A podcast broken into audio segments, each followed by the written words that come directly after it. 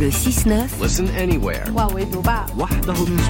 Sur France Inter. Géopolitique, bonjour Pierre Haski. Bonjour. L'Europe est-elle prête à compenser l'absence d'aide américaine à l'Ukraine ? Le cri du cœur a été poussé hier par Donald Tusk, le Premier ministre polonais et ancien président du Conseil européen.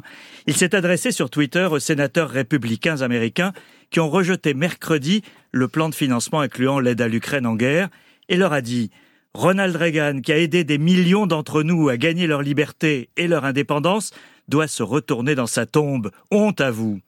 Ronald Reagan, connu ici pour son libéralisme économique, est surtout vénéré à l'Est pour avoir tenu tête à l'U R S S pendant la guerre froide et pour avoir déclaré, le douze juin mille neuf cent quatre-vingt-sept à Berlin, à l'adresse de Mikhail Gorbatchev, le numéro un soviétique, « Tear down this wall », abattez ce mur.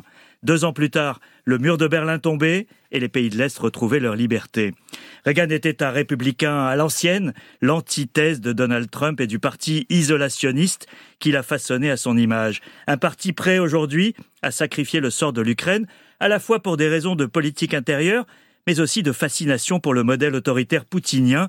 Il suffit de voir comment l'interview hier du président russe par le journaliste ultra-conservateur Tucker Carlson est relayé dans les rangs trumpiens. Mais il y a de l'amertume dans la déclaration du Premier ministre polonais. C'est à la fois de la surprise et de l'amertume partagée par tous ceux qui, à l'Est, ont connu la domination soviétique et en ont conçu une foi inébranlable dans la protection américaine. Il y a quelques mois, un dirigeant d'un État balte que je pressais de questions avec d'autres journalistes sur l'autonomie stratégique de l'Europe nous répondait agacé. Mon travail est d'abord de m'assurer que les Américains restent en Europe pour nous protéger. On imagine son désarroi quand le possible prochain occupant de la Maison-Blanche est prêt à lâcher l'Ukraine. Il y a du volontarisme du côté des Européens.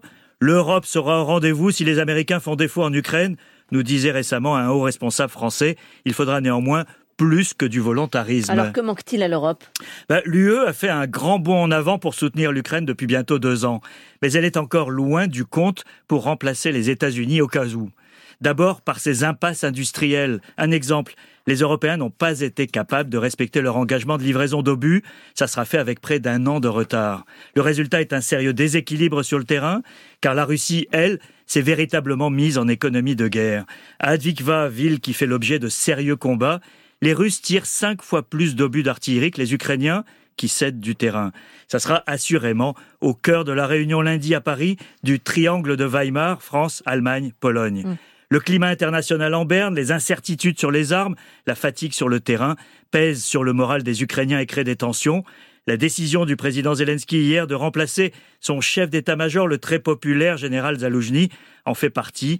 Les nouvelles de Washington n'aident assurément pas. Merci Pierre Haski.